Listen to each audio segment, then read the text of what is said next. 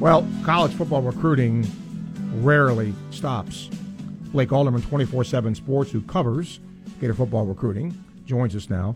Blake, I got to ask you about Manning's decision here. I'm sure you've heard about this. I, am not surprised by this going to Texas, are you? No, I wasn't. You know, I think that down the stretch, um, you know, it was looking more like a Texas Georgia battle. Alabama got their guy in Eli Holstein.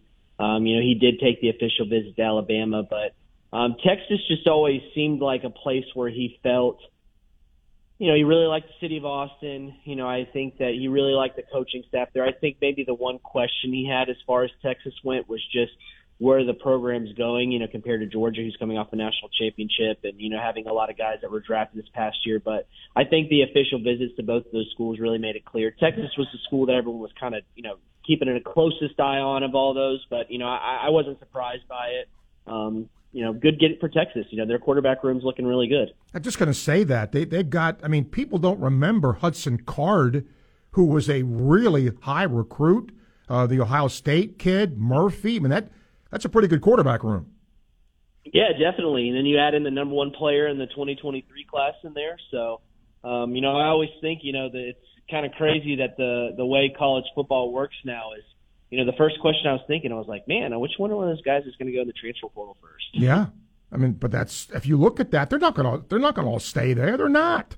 I mean, that's just how right. this is. Um, all right, let's let's talk about the Gators here. A couple of commits here for Florida um, over the last few days since I had you on last, Blake. Talk about those recruits and w- what they do for Florida. Yeah, you know, Tommy Kinsler is a three-star offensive tackle out of the Ocala area. Um, he plays for Coach Brantley there at Trinity Catholic High School, which is, you know, known as, you know, they they've got some guys every couple of years. You know, they're they're a pretty consistent school as far as you know those those local school areas right there. Um, you know, they a couple of years back had quite a few D1 D, uh, offensive linemen on their roster. You know, they had um, some guys that went to Auburn, you know, one that went to Florida and Jake Slaughter. Um, but I had always talking with coaches around the area and people around the area that even whenever Tommy Kinsler was an underclassman, you know, everyone thought that he was kind of the guy that had the most upside of all of those guys, even when he was an underclassman and those guys were heading into their senior years. You know, I've talked to some other guys that you know cover different schools, you know, that were uh, you know recruiting Kinsler as well, and he's a guy that yeah, he's a middle three star as far as the rankings go, but you know he's a guy that if you look at college coaches recruiting boards as far as the offensive line, you know Kinsler was higher on some of these schools boards than some of these household four star, high four star type of names that you know a lot of these schools are recruiting. So, you know, I think that that speaks a testament to, to Kinsler's upside. You know, I think that that's a guy that Florida staff has been able to work out. They think he can play guard, he can play tackle. And those are the kind of guys that, you know, whenever you have that flexibility of being able to move around the front line, now, these are the guys that get thrown in the fire earlier. You know, it's it's obviously very hard to be a true freshman or you know an underclassman type of guy that gets thrown in those SEC games as an offensive lineman. But I think that he's a guy that you know is he has a really high upside, and I think that his his better years as far as playing years are ahead of him. You get him some coaching there from guys you know on Florida staff that have those NFL experiences. And uh, you know, I think that he's one that Florida fans are going to be really happy that they brought into the fold um, a couple years down the road. So moving on from him, Florida yep. also was able to flip Isaiah Nixon, who is a defensive end, jack linebacker type. Think of him as more of a Brenton Cox edge rusher type of guy. That's what Florida calls that. I call him a buck. Um, but Florida calls it the jack position.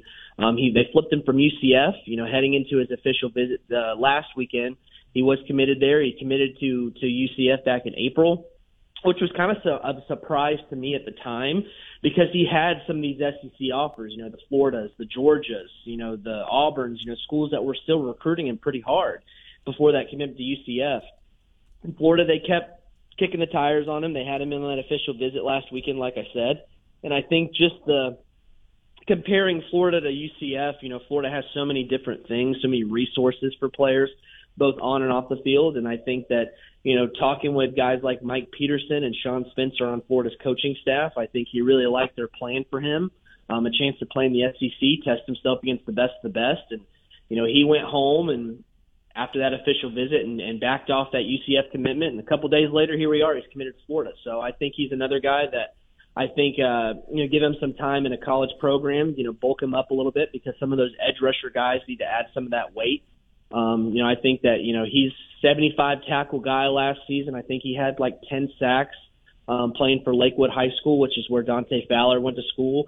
Um, another guy that another former Gator that went there. So um, you know, I really like his nose for the football, and I think that you know if you get him in that college strength and conditioning program, I think he's a guy that's going to be really good on the edge for Florida. What's next, Blake? Who are some uh, names we need to see here in the next few days? Uh, you know, the big name that everyone's been asking me about, you know, the four-star quarterback Jaden Rashada is set to make his decision on Sunday. He's wrapping up an official visit to Miami. He's already left. Um, he was there from Tuesday to today, um, wrapping up that official visit there, and he's going to make his decision on Sunday. Um, I don't quite know a time for that decision yet, but the finalists are Florida, Miami, LSU, Texas A&M. Um, you know, those are the, the main schools. Uh, Ole Miss is another one in there for him too. So those are the five schools he'll decide from. I had been thinking that it's going to be a Florida A&M battle. I think that those were the two schools that I had at least been hearing the most of. I think Miami had a really good visit with him. I think that they're a player there. Um, so I think at this point, he and his family are going to go back home and kind of talk things over, see how, you know, just kind of let all the visit high wear off and all those kinds of things, and he'll make his decision on Sunday. So that's Florida fans are really hoping can swing their way um, you know, I'm, I'm, I'm keeping an eye on that one. You know, I, I had been feeling really good for Florida there. I think that the Miami visit, I'm, I'm waiting to see, you know, what word I get on how the visit went, if that's changed anything. So um, that's a big decision for Florida. Another guy coming up with a decision is on June 30th. It's four-star running back Treyaun Webb. Another guy that I've had felt pretty confident on Florida. My pick, my 24/7 Sports Crystal Ball, is on Florida. It's been on there for two, three months now. Um, Penn State is looking like the biggest competition there. He's recently taken an official visit there. Uh, Ja'Juan Seider, who's a really good recruiter, who was a really good coach at Florida, is mm-hmm. his main recruiter at Penn State, and he's done a good job with him. And you know, the Nittany Lions have some confidence coming out of there, but I think that Florida, you know, just the, the he's a legacy. You know, D Webb was his, his, his cousin, his former player at Florida.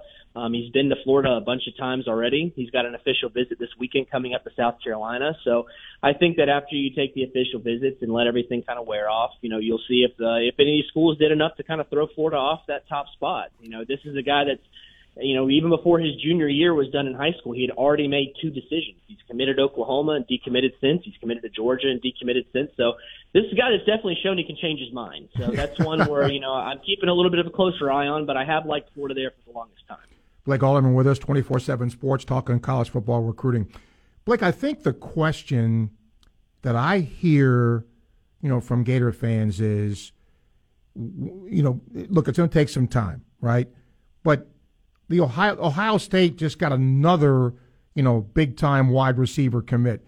Georgia is doing well. You know, Notre Dame has the number one class, I think, in your 2023 rankings at this point. So what I hear is, well, when is Napier going to start getting those five star guys? When is you know Florida going to start reeling those guys in? Is that still an open question? I think it is, you know, and I understand that fans want those guys to jump on board. Um, I think a lot of the five star guys um, that Florida's recruiting are looking to make a decision a little bit later in the process. Um, you know, they've had a guy like AJ Harris, who was, you know, a five star cornerback that was high on Florida back in the spring and just recently committed to Georgia. But it, it had been, it wasn't much of a surprise. You know, things have started to kind of trend that way to Georgia. But, you know, I think with Florida, when dealing with a lot of these kids in the state of Florida, where Florida's trying to really lock down that state, I mean, these are guys that, you know, they want to take all their official visits. Some of them want to make decisions later in the fall. Some of these guys have already set decision dates. So I think that you know the five star guys. If Florida continues, to me, recruiting is a lot like dominoes. You know, you have a domino effect. If Florida is able to land a Jaden Rashada, you know, a polarizing top 50 quarterback, you know, that's going to get a lot of eyes on them. So I think if for Florida, if getting some of those big guys, some of those dominoes to fall, I think that that's where a lot of guys are going to start taking notice at Florida, start looking at Florida. Maybe if they're not already looking into Florida as it is, they'll take a visit down the road and look more into them just because of having a bell cow like that in their class. So, you know, I think in general, this staff had to flip a lot of the script of what recruits thought of Florida and from the other staff that was there before. And I think that's just a testament of those guys really weren't active in recruiting. You know, they weren't really getting those polarizing types of names. So this staff had their work cut out for them. You know, they needed to mend fences between, you know, some of these guys that weren't high on Florida before, college coach, or excuse me, high school coaches in the area that weren't really feeling the love from Florida before. Um, so I, I think that it's something that you're going to have to build with time. And, uh, you know, if they continue to be aggressive with recruiting and you know have a, a decent enough season this year to show that you know the, the recruiting is you know they just need some of these guys in their recruiting to build that roster up. So I think for Florida, you know, it's unfair because everyone wants to be like, well, Notre Dame just had a coaching change and this, that, and the other, and all these schools did that. But I think for Florida, it's a total rebuild. You know, you've got guys that didn't have a lot of ties to the state of Florida, so I think that it is a, a building process, and, and it's something that's going to have to come with time. Blake, I have one minute left, and I wanted to ask about Cristobal because he's always been known as a really, really good recruiter in Florida. You know, wants to go down uh, to the southern part of the state and recruit. How big a factor could he be if he gets it going at Miami?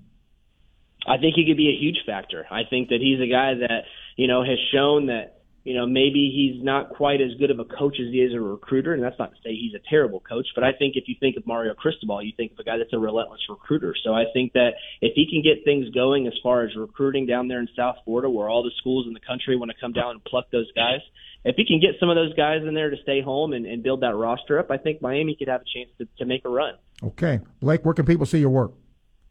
Yeah, thanks. Swamp 24 7. It's uh, the Florida Gators 24 7 site. Uh, we're wrapping up a pretty busy June coming up. Uh, I was out at the uh, seven on seven event they had yesterday on campus. They had 28 high school teams out there, so I've got some some content coming from that. Last official visit weekend coming up this weekend. Uh, they had some midweek guys on campus earlier this week that I just wrapped up writing some stories on those. So uh, things probably as far as busy guys coming to campus will slow down there in July when that dead period comes in, but we're right back at it in the end of July, and you know there's going to be guys are going to be setting dates. So you know, like you said, heading into the show, recruiting never sleeps. So you know it's it's always a busy time over here. It sure is. Always appreciate you, Blake. Thank you. Ah, thanks. Having me on. Yep, Blake Alderman, twenty four seven Sports, talking college football recruiting. Does a really good job of it.